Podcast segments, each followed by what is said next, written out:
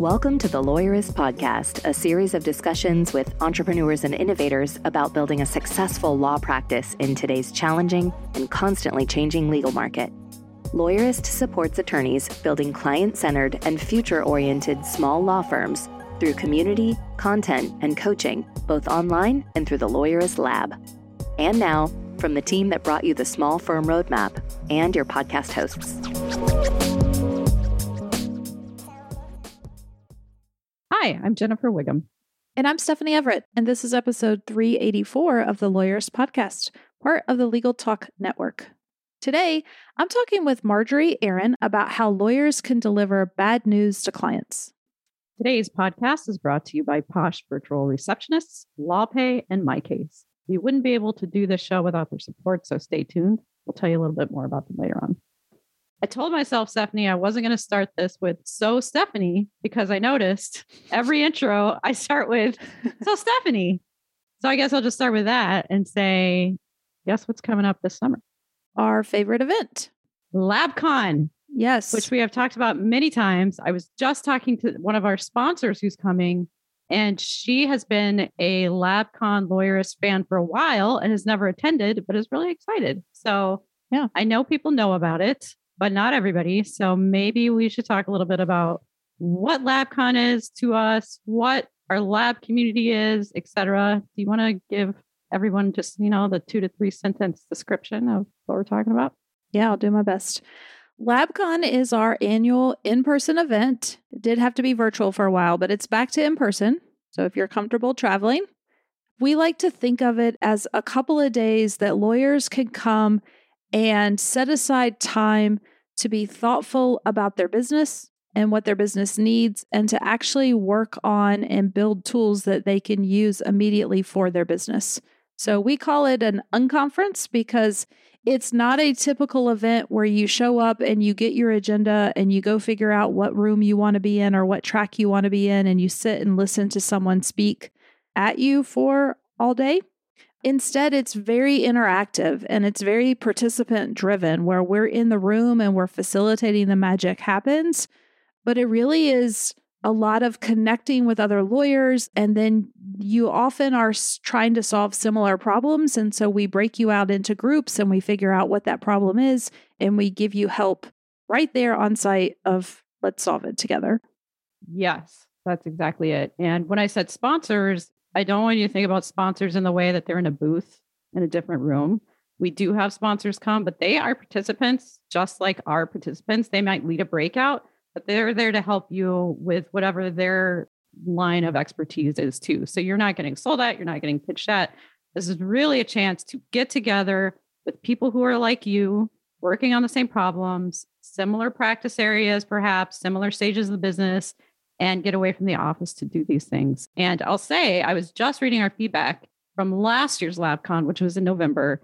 And so much of it was about people being excited about being around people like them. They just don't get to be around these tech forward, solo and small firm lawyers that are excited about the things that they're working on that are just really championing them and giving them advice. So, yeah, it's a really great time. I mean, when we first designed the program, the original idea is do you know when you go to a conference and all the magic that happens in the back of the room and in the hallways and over lunch when you just have yes. those really inspiring conversations with other people?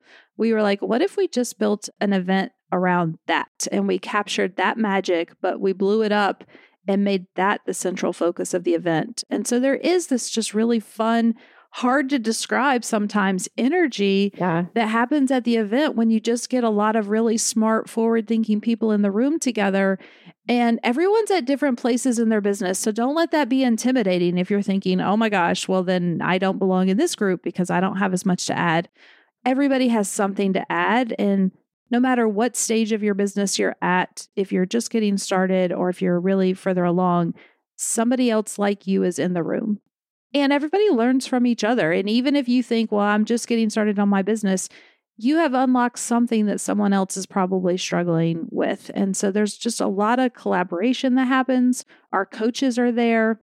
What we say is it's primarily for people who are in our paid coaching program, which is called Lab, but we have some special spots and we do this on purpose. We want to invite if you've been thinking about this, if you've been wondering if you're a good fit for our community or what it's like to work with us, we have some special spots open for people who aren't in lab yet so that they can come, they can participate fully, they can experience it. It's like a great place to try us out if you're not sure and see what the community's about. And if it's a great fit, awesome, and you want to join lab, we credit your registration costs to your first month of lab. So there's no, you're not out anything there. If you come and for whatever reason you don't decide to join lab, that's okay too. We've had people who've come and then waited to join lab. Like one person, it took him like another year and a half, I think, before he joined, which is fine. So there's no pressure. You'll, if you haven't heard me say this before, I am like, we are the least high pressure salespeople there are because we're we like, don't know how to pressure people, honestly. We're just like, if you want to join us, great. We'd love to have you. If now's not the time, that's fine too. But here's my personal guarantee if you come to the event and you participate, like you show up and you come and be a part of what we're doing, I guarantee you that it will improve your business in some way. It will have a positive effect. You will make a connection. I mean, I had someone email me the other day and he was like, This one thing you told us about was worth the price of admission and his whole team's happy and it was just an unbelievable result for him and it really was like a 10 minute moment from labcon. So imagine 10 minutes multiplied by two and a half days. I don't know. Whatever that math is. Yes. Awesome. That's my pitch. That's a good pitch and i will say my my small pitch right at the end not to take the explosion of stephanie's which was much better is that i don't like conferences. I don't like crowds. I don't like being away from home, honestly. I'd rather just hide in the bathroom at these things. I love this conference. Like, I have a smile on my face the whole time. It is so much fun. Even though I'm in the back kind of running things, I learn so much about our business when I'm doing it. It's unlike anything I've ever done. And so, if you were a person who usually shies away from these things, this is the one you want to come to. Yeah. We should give some logistics though. Yes, we should. So, the event this year is July 31st it wraps up the morning of August 3rd. You can kind of leave at your leisure. It's happening in Atlanta. There is a registration fee to attend if you are coming as a special guest. And we just need to have a conversation with you because we like to talk to you and just make sure we get to answer your questions, find out what you're working on so that we can be best prepared to help you. And so, the best and easiest way to do that probably is to email either of us so we can send you a scheduling link. So you can send an email to Stephanie at lawyerist.com or Jennifer at lawyerist.com. Or if you just go to lawyerist.com and look for lab, you'll find a bunch of links there. It's just really a, a quick conversation so we can get to know you and then we can give you all the details to sign up because we do have to actually email you the registration link. You can't just go onto the website and sign up. All right. Next up, Stephanie's conversation with Marjorie Aaron. My name is Marjorie Corman Aaron. I'm a professor of practice at the University of Cincinnati's College of Law. I'm also a lawyer and an arbitrator and a mediator. In recent years, or maybe the last 20 years, I've become increasingly interested in how it is that clients make decisions. So my work involves teaching mediation and negotiation, but particularly client counseling and um, also decision tree analysis, which is another field that I have written about. But I understand that's not the topic of today's podcast.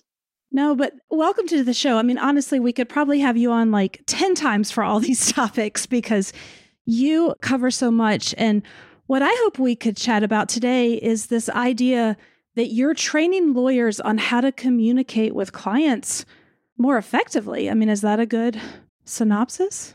That's exactly what it is. And I think it comes from so often when I have mediated cases, so not in the law professor mode, but in the mediator mode, and sometimes even the arbitration mode, but mainly in mediation, what I see is, you know, these folks could have settled the case without hiring a mediator if only the lawyers had communicated more effectively with their clients. And so I started to be able to, excuse me, observe what gets in the way of clients making decisions that would serve their interests best. And it seemed to me that there were many blocks to that. And that oftentimes, because it's not easy, lawyers aren't trained or well equipped to help a client overcome or get around what would be blocking an otherwise intelligent decision. Yeah. And what I also love, and all of this, a lot of this research you've put in a book, which I'll go ahead and plug now for anyone who's listening. Um, it's called Client Science Advice for Lawyers on Counseling Clients Through Bad News and Other Legal Realities. And what I appreciated in the book is that you've been able to really test and experiment all the advice and the communication tools you're teaching in law school clinics. So you've worked with lawyers and law students and watched and observed how different communication techniques might play out in real life, which I find just fascinating. well, that's good. The approach, the whole approach to it came from my practice and from what I know about the negotiation and dispute resolution literature. But the book itself came from a certain end of course exercise. And I thought when I started teaching the course that I teach that I knew something about client counseling. But I devised this exercise that at the time I didn't know how fiendishly difficult it would be. But in it, a lawyer or a law student has to give a client bad news that they weren't expecting to hear.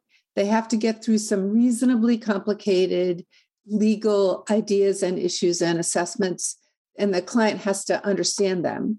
The lawyer has to try to get the client to settle for an amount that's, in this case, lower, but different than what the client would have imagined initially. And also try to get make it so that the client is satisfied with the decision and thinks their lawyer is the greatest in the world. So I devised this exercise as an end of course exercise, which is really because it's how the course was created. And I was privileged to work with some really wonderful actors in the role of the client. And I was sitting there as an observer and, a, and recording it on video before we all recorded on our phones. And I had these wonderful actors, and they would always react in the moment to what the student said and the way they said it. Mm-hmm. And so there were certain things that as a lawyer, I would think, oh, the student said this, that's fine. I would understand it. and the client would look completely confused. or the student would say something in a way that was clear, but you could just see that the client bristled at it. And I could understand why, but I hadn't listened to it with a client's ears so much. And so I really learned how it was that changes in phrasing, it changes very much in sequence, and the way the way they communicated what they were could be better or worse. And so it was doing that hundreds and hundreds of times and learning along the way and learning from actor clients a lot about how you identify what makes someone's voice or pacing effective. I learned those things from hundreds and hundreds of students. I wouldn't call them volunteers, I would call them drafted because it was the final course exercise, but I learned it. And, and that's what motivated me to write the book because I didn't think it was written anywhere else in quite that way. Yeah, I didn't think so. And it was such a gift to me when I read your book the first time years ago because I was like, wow, finally, uh, we didn't, no one's teaching us this. And so if we kind of dig in a little, the sense I got from reading your book, let's just be frank, most lawyers kind of approach client communication from the wrong place, right? I mean, and what my takeaway was, so I, I see you thinking about it, is I think lawyers think with our logical brain. Like when I go to explain a result to a client, it makes sense to me that I'm like, well, we filed for summary judgment. This is what summary judgment means. We made four arguments. The first argument was this. They said this. The second, you know, and we tend to kind of walk through this process. And then at the end, and we're like, and you lost arguments two and three, but don't worry, it's still and then all the client hears is like wait what? Record scratch? We lost. What does that mean? And and yet we're sitting we're still explaining that this is a small piece of a larger puzzle but maybe we've just kind of lost all of our credibility along the way. Well that's really interesting because when you first said maybe lawyers are approaching it from the wrong place i thought you were going to say something different. But yes i mean yes to what you just said. So one of the things that I learned and that I write about in the book is that once you get to law school and you get through the first year in particular, law school is about learning a language. And in that language and in the culture or in the context of legal practice, there are certain things that we just all take for granted that everybody knows or understands. So then, if you were communicating with another lawyer, there would be no problem So if you said to another lawyer, gee, I think I better knock down my settlement hopes because there was that witness, you know, who was deposed and was a disaster, the lawyer would immediately understand, oh, I know why. Mm-hmm. but the client doesn't necessarily see the link and they don't really don't understand much about process at all and so you can't assume that underlay of process knowledge that would be there if you were talking with another lawyer. Now i have to say i'm going to plug my other book if you don't oh, mind. yeah please. No so I, the one piece of that i teach that is not related to client counseling that's not in this book is on decision tree analysis. It is something I do also cover in my course. And the reason I say it is because when you said, you just walked right into it, when you said there could be four arguments and we could lose on two of them, but still be okay here, although it might have an impact, that's what you were saying. One of the things that I find is that when you are walking slowly and carefully with a client through what has happened and what might therefore happen, it's really useful to have a visual. And so that's mm. the missing piece in some ways with the client science book. It's maybe referenced in there, but it's why I actually wrote the book on decision trees to say, you know, you could use these for client communication. It's more than math. So, or it's not just about the math. That, that's a separate topic. Happy to talk about it another time. But yeah, I will say, moving away from decision trees, that in general, one of the things that I did learn, and I think is said in the book, is that if you are presenting something complicated to a client, you want to get through to the end. You want to say, well, there are these four things, and this happened, and then this, and then that. See, that's what you want to say. Right. You lose them at about step two. So when a lawyer is addressing or trying to explain a complicated series of issues or the way a certain motion might play out where some issues might stay in the case and some might stay out one of those we have a tendency to want to say well i'm going to get through the explanation and then the client can ask questions and i want to get to the whole thing so they see what the outcome is and my experience is and uh, my observation really is that the problem with that is that you can lose the client along the way Mm. So it's critically important. We think of it as breaking train of thought, but it's critically important to be able to pause after each subsegment, each short paragraph, and say, are you with me? or questions and really check in and look at the client's face because some people will tell you they have a question and other people just won't but nothing really went in. And so let the client clue you into what they get, what they don't get, what piece of the process knowledge they're missing and they would need to have filled in. Because I, I do tell my students that, you know, even after you read the book, every explanation that you give is never going to be perfect. It's just not.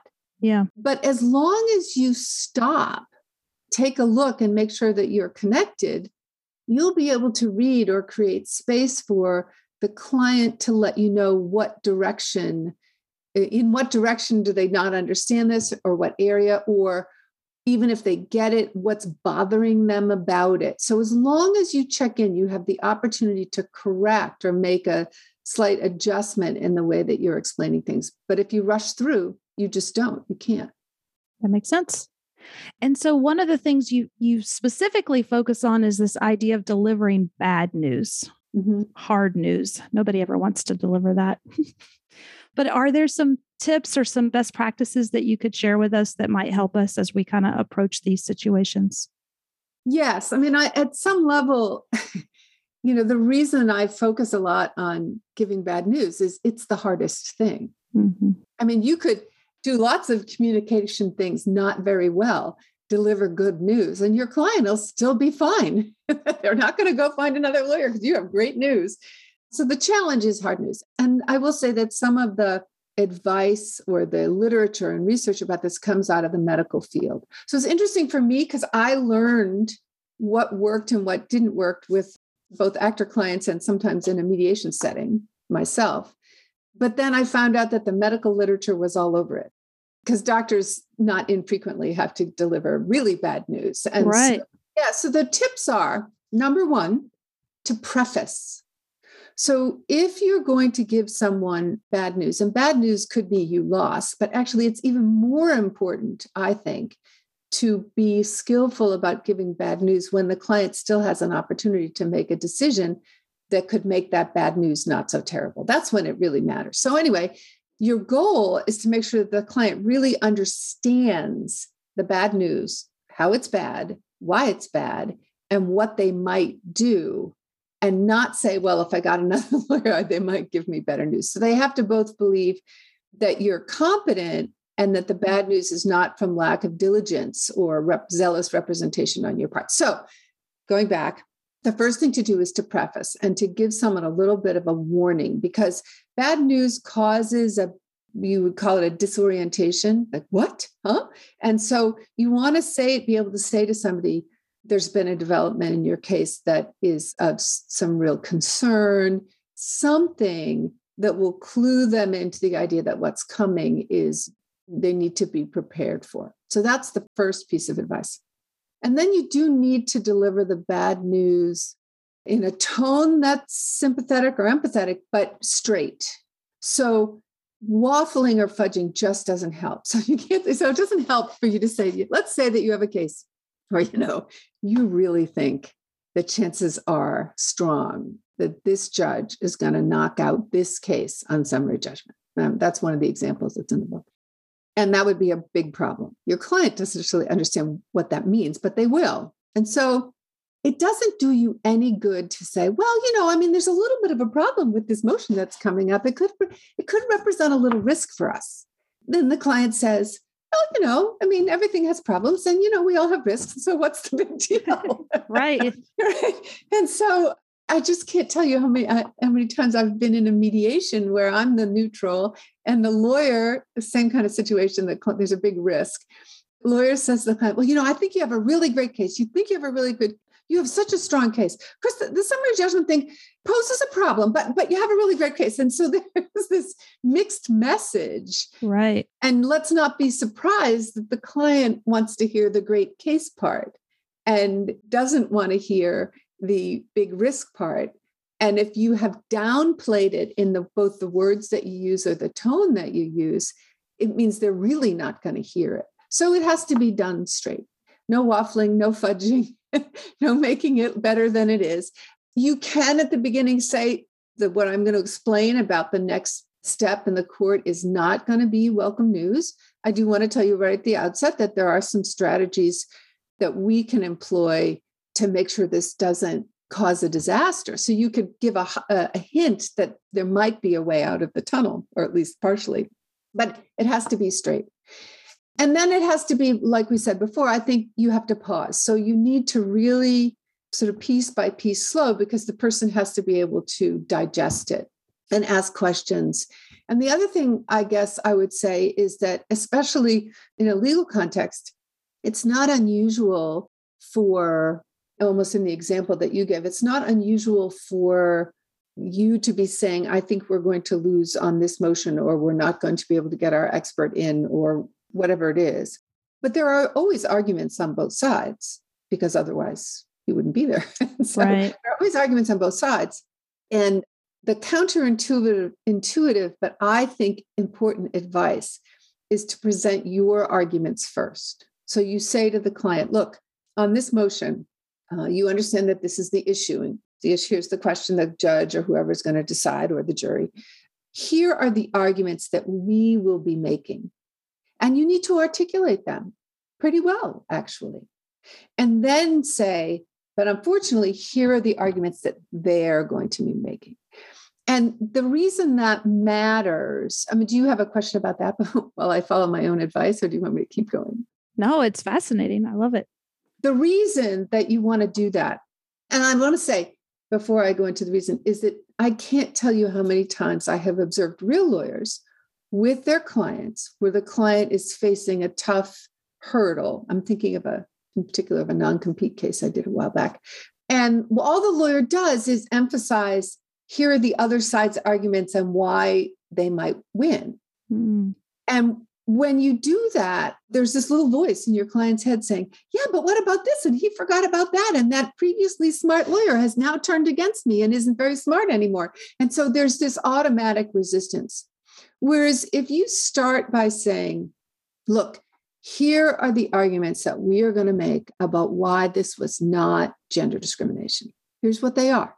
I'm going to argue this and I'm going to argue that. And I would say this. And I know that you're managing, you know, I'm going to, so I will do that now, right? I'm that smart lawyer who's on the client's side, who gets all the reasons that they think they're right and is able to articulate it so well, right?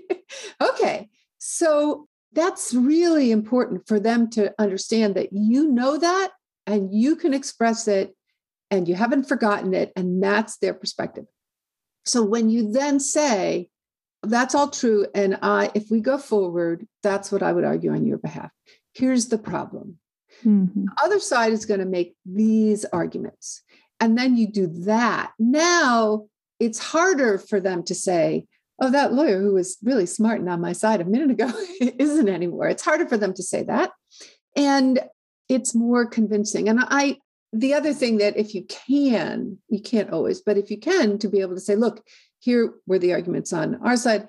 Now, here are all the reasons that I'm concerned about what they might argue. Here's what they might say. And on balance, you know, looking at the case law or knowing or looking at what this judge has decided or whatever it is, I think it's going to tip this way. It's really powerful for the client to see and hear the lawyer hold their arguments in one hand the other arguments in the other hand and say, based on my judgment, one never knows, but I think it's going to tip against you. That's very powerful for the client to hear and sometimes convincing. So that's my answer. Yeah, it totally makes sense. And and it's so simple when you say it and when you gave that explanation. I was sitting here and like, yes. And when I read your book, and even today, I'm reminded of this one conversation I had with a client once where I had to deliver some bad news. And I can still remember in my mind, like where I was standing on my cell phone. It was a female client, a very smart person. And I used some silly sports analogy. I don't know. Like I said something like, you know, maybe we lost the quarter, we haven't won the game. I mean, clearly I didn't say that, but I was just trying to emphasize, like, yes, we lost this piece and I just remember the client saying, Stephanie, don't patronize me. like I just using sports analogies, you know? Yeah. And it was, isn't that funny? That's just stuck with me now for all these years. We did end up winning. Ultimately, I remember she apologized because she really got on to me that night. Like it was the harshest I remember a client really kind of coming down on me. Right. And so she eventually, I do remember, and it was a, a nice moment where we won the case. And she said, You know, I owe you an apology. I was really nasty to you that night. And I, I appreciated it, but it, it's making me think of boy if i bet if i could redo that now i want to redo on that conversation. I want to be able to deliver this news to her and have her trust me as her lawyer and have the confidence in how we were going to proceed forward and that it would be okay which it eventually was. Right. But i appreciate what you're saying because there's this line we have to walk with clients where we need them to trust us and find us competent and all of these things and yet sometimes we have to give them really harsh news that they're not going to like and that's what you uncover in, in in your work and in this book. And honestly i just was so excited when i read it that i was like every law student needs to hear this and all of us need to be taught these skills. I'm so glad to hear it. You're preaching to the choir or the preacher or something. You know it's interesting the example that you gave i would say that your client did you a great favor because she told you how she really felt. You know and so the fact that she came down so strong you know, is, is, a big flag. The other thing I guess I would say that's interesting about the example that you gave is that there is this difference, right? You might care a great deal about your client, but your client is one case among many. It represents one case among many. And in many ways, what lawyers do with the judges and with the lawyer on the other side who you might have worked with or against before, I don't want to say it's a game, but it's a it's an ongoing battle process that we're in. But for the client, this is usually their only case. Mm-hmm. And it takes over their world. And we don't think about that so much, right? I'm not every morning at breakfast, sitting down with my husband and saying, oh, I don't know what's going to happen with my case. You know, I'm not doing that. I right. might say, oh gosh, I got five things lined up at the office. I might say, there's this one in particular that I'm worried about, but but it's not, it hasn't taken over my existence. Whereas not in all cases, but for many cases, being in a litigation or being locked, even if it's not being litigated, being locked in a dispute, a legal dispute that you don't control, right, takes over many parts of the client's thought, many parts of it rents space, I guess they say, in their brain and in their heart. And so if we don't remember that, then we're a little too, I don't want to say casual, but you know, then we might make a sports analogy. Right. But because we don't check into where are they? What were they thinking and worrying about when they came, when they walked into the office, when we used to walk into offices? And so if we were tapped into that, you would never make the sports analogy. So actually, one of the things I, I do say to folks is leaving aside the specific focus on bad news. I say this for mediators, by the way, because they have to connect with both sides mm-hmm. is take a and, and also for lawyers take a minute before you go into the other room or before the meeting to clear your head of whatever else is going on and just think for a minute huh what do i think might be going on for them if you do that every analogy that you use every vocal tone that you use will be completely fine mm. but it's failing to think about what's going on for them and where might they be that causes that disconnection. Yeah, so important. We're going to take a quick break to hear from our sponsors. When we come back, I want to shift to one last topic, if you have a few minutes, on the interview process. The Lawyerist Podcast is brought to you by Posh Virtual Receptionists. As an attorney, do you ever wish you could be in two places at once? You could take a call while you're in court, capture a lead during a meeting, or schedule an appointment with a client while you're elbow deep in an important case? Well, that's where Posh comes in. Posh is a team of professional, US based live virtual receptionists who are available 24 7, 365. They answer and transfer your calls so you never miss an opportunity. With Posh handling your calls, you can devote more time to billable hours and building your law firm. And the convenient Posh app puts you in total control of when your receptionist steps in. So if you can't answer, Posh can. And if you've got it, Posh is always just a tap away. With Posh, you can save as much as 40% off your current service provider's rates. Even better, Posh is extending a special offer to Lawyerist listeners. Visit posh.com forward slash lawyerist to learn more and start your free trial of Posh Live Virtual Receptionist services. That's posh.com forward slash lawyerist. And from LawPay, the gold standard in payments for the legal industry. For more than 15 years, our partners at LawPay have been helping lawyers get paid faster. In fact, 62% of bills sent via LawPay are paid the same day. To learn how you can enjoy faster and more reliable payments, schedule your demo at lawpay.com forward slash lawyerist. And from MyCase, tired of wasting time on administrative tasks?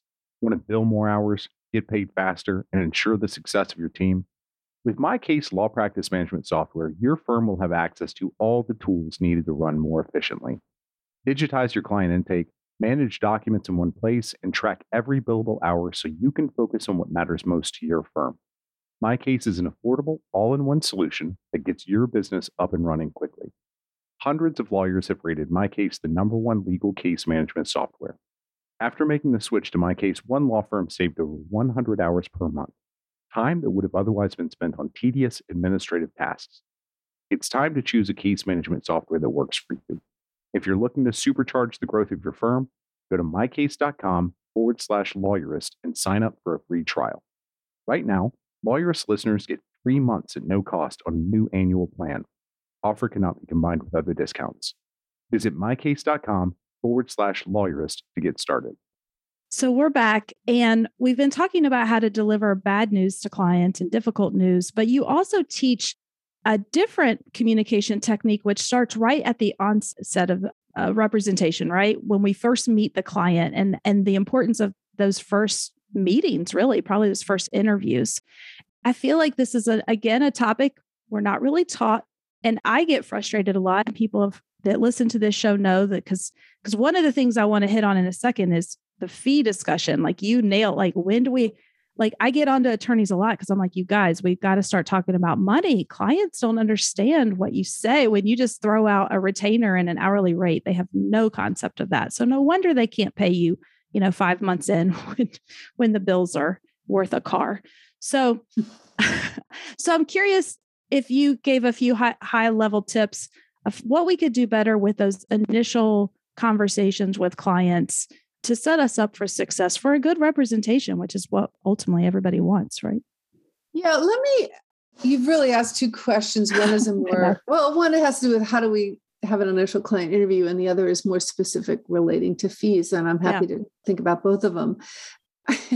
I think that, and there's some research that suggests that at least in a negotiation, and, and I'm going to count this sort of like a negotiation, the first five minutes really matter. It's like a blind date, you know, mm-hmm. that first impressions matter. Now, is it not true that both in a blind date and in a negotiation and an initial client meeting, if you get off on the wrong foot, if you say something that's a little off to the client right in the beginning, does that mean that there can't be a recovery? No, but it's a lot better if you start off well. And so, one of the things that I'm a firm believer in is chit chat. I once had a student who said, Professor Aaron, I really hate chit chat. I'm just not good at it. And I, being so sympathetic, I said, well, we need to get over that. which is, which, I mean, look, you are not going to change yourself from a totally not a chit chatter to an easy chit chatter, but to some degree, some conversation that's not directly about the legal case can be important unless the client wants to get right down to it. But we are all comfortable with people who we feel something in common with.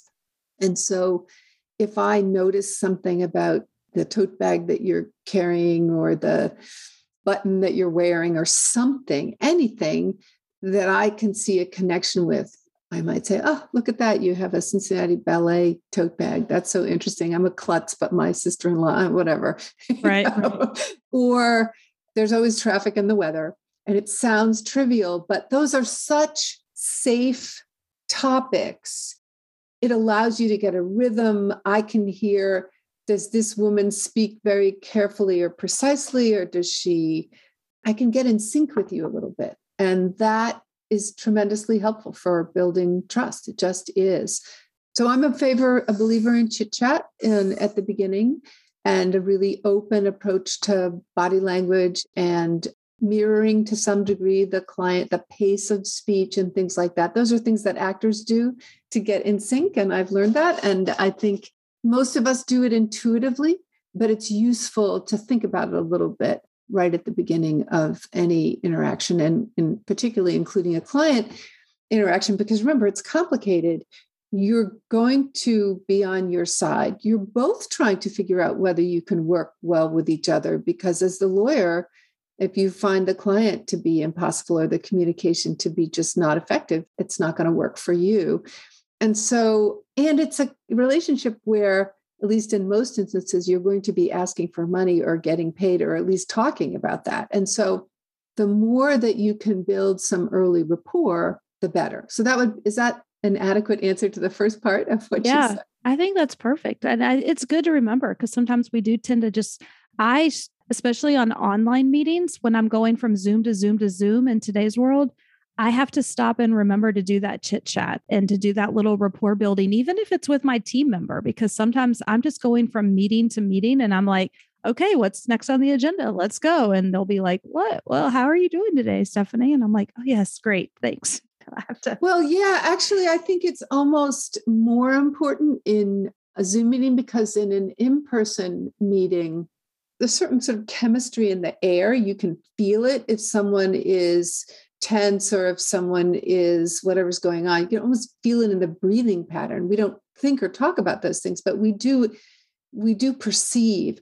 Whereas if it's just you're going quickly to someone on a screen it's harder to read that stuff. I know that i taught as everybody else did i taught all online including the client science course last year and learned that you just had to have some check-in time you know with the students who came on first and then a little after i will say um, it's not a plug for anything involving money but I do have a website called clientsciencecourse.com.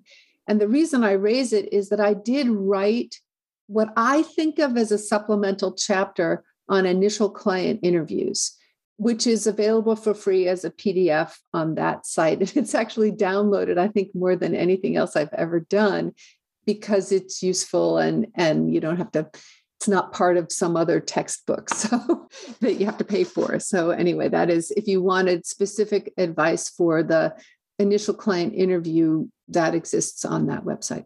So that's all i have on that. Unless you have a question i would move over to fee. Yeah i mean i would just encourage everyone to check it out because i'll share one of my takeaways from reading that was this idea of sometimes the first thing a client says is the most important and i'm not going to get it in your words so go read go read the professor's books but i saw it with a teammate today who was asking about something with her role and i was like wait is she asking about this or this? Because the way she framed the question gave me a clue to what i thought the underlying issue was.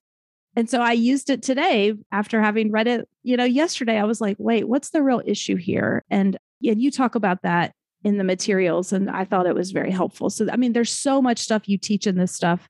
I'm happy to plug the book and all the materials because this is great stuff. But yeah, let's shift to the Actually, I, let me just go back in on that. I had forgotten it. Yeah, you know, I was continuing to teach my course as I was writing the book.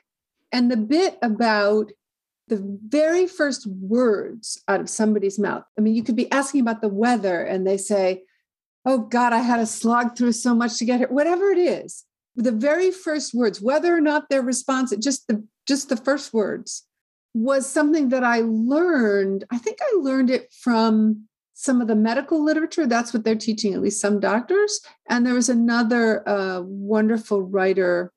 I'm going to forget the article, even though it's cited, um, that talked about that as an issue. And so I started noticing it in lots of contexts, including the ones with the client actors. And it proved out there would be yeah. some little thing that you thought was unrelated, and it was often a clue to what was really going on with the person. I thought that was fascinating and and useful. So I'm glad you liked it. Yeah, me too. Okay, so then nobody likes to talk about money, but we need to do it. So any advice you have here for us?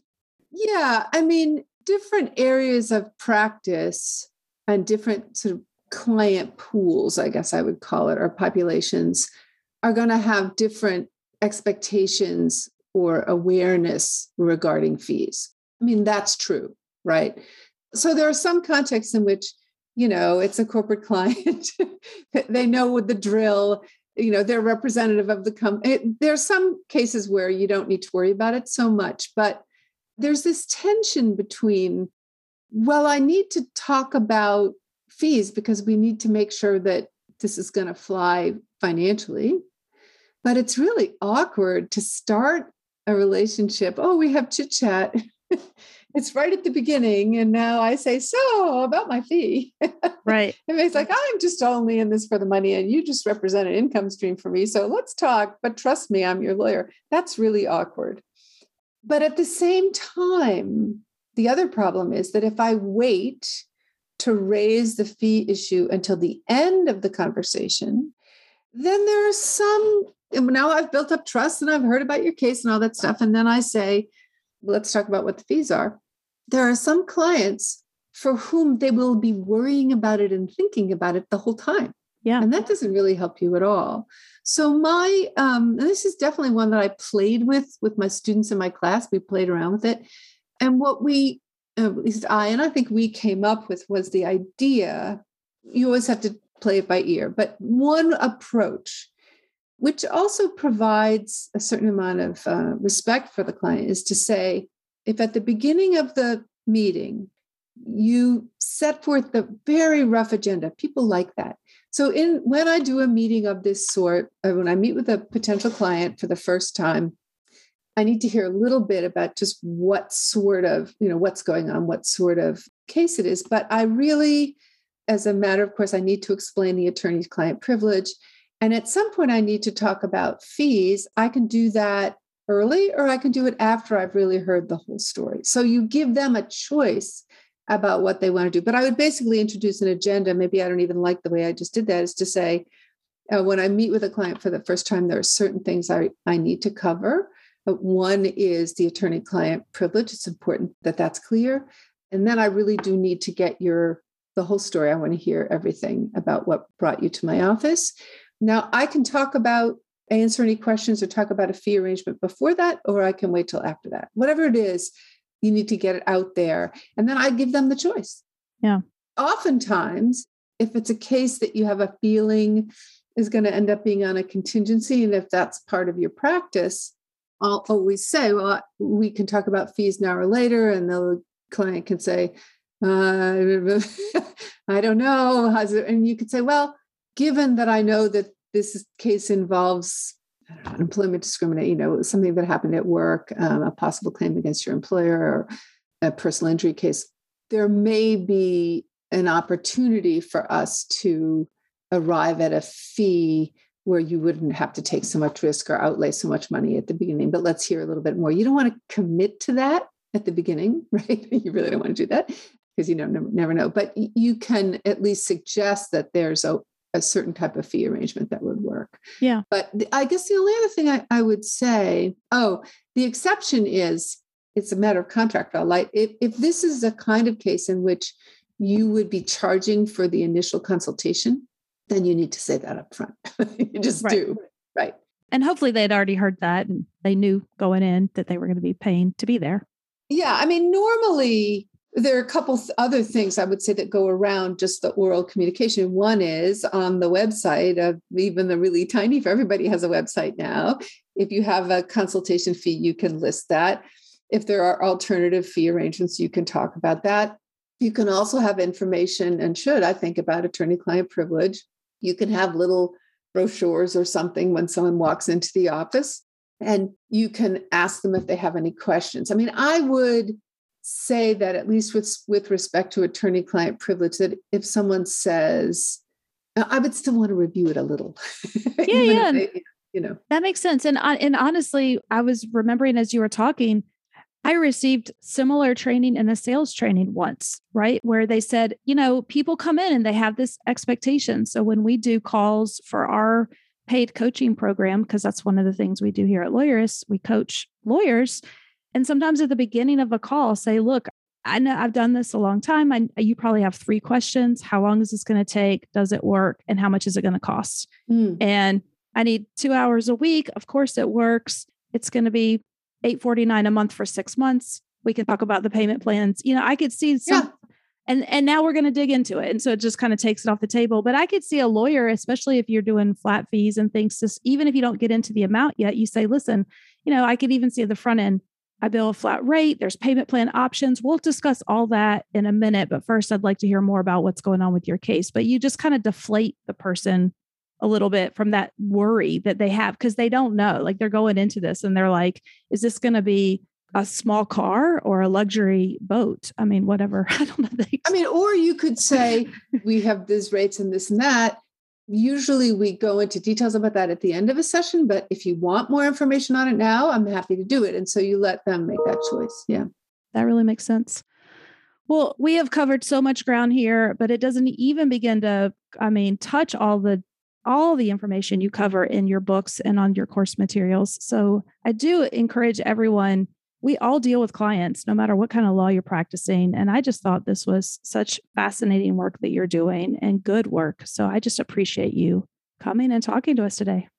I appreciate that you seem to like it so much and find it valuable. There's nothing that when you write a book, which is a, a bit of a slog, you hope that someday it will be of use. And so you're telling me that it is. And I very much appreciate that. Awesome. The Lawyerist podcast is edited by Brittany Felix. Are you ready to implement the ideas we discuss here into your practice? Wondering what to do next? Here are your first two steps. First, if you haven't read the Small Firm Roadmap yet, grab the first chapter for free at lawyerist.com forward slash book. Looking for help beyond the book? Let's chat about whether our coaching communities are right for you. Head to lawyerist.com forward slash community forward slash lab to schedule a 10 minute call with our team to learn more. The views expressed by the participants are their own and are not endorsed by Legal Talk Network. Nothing said in this podcast is legal advice for you.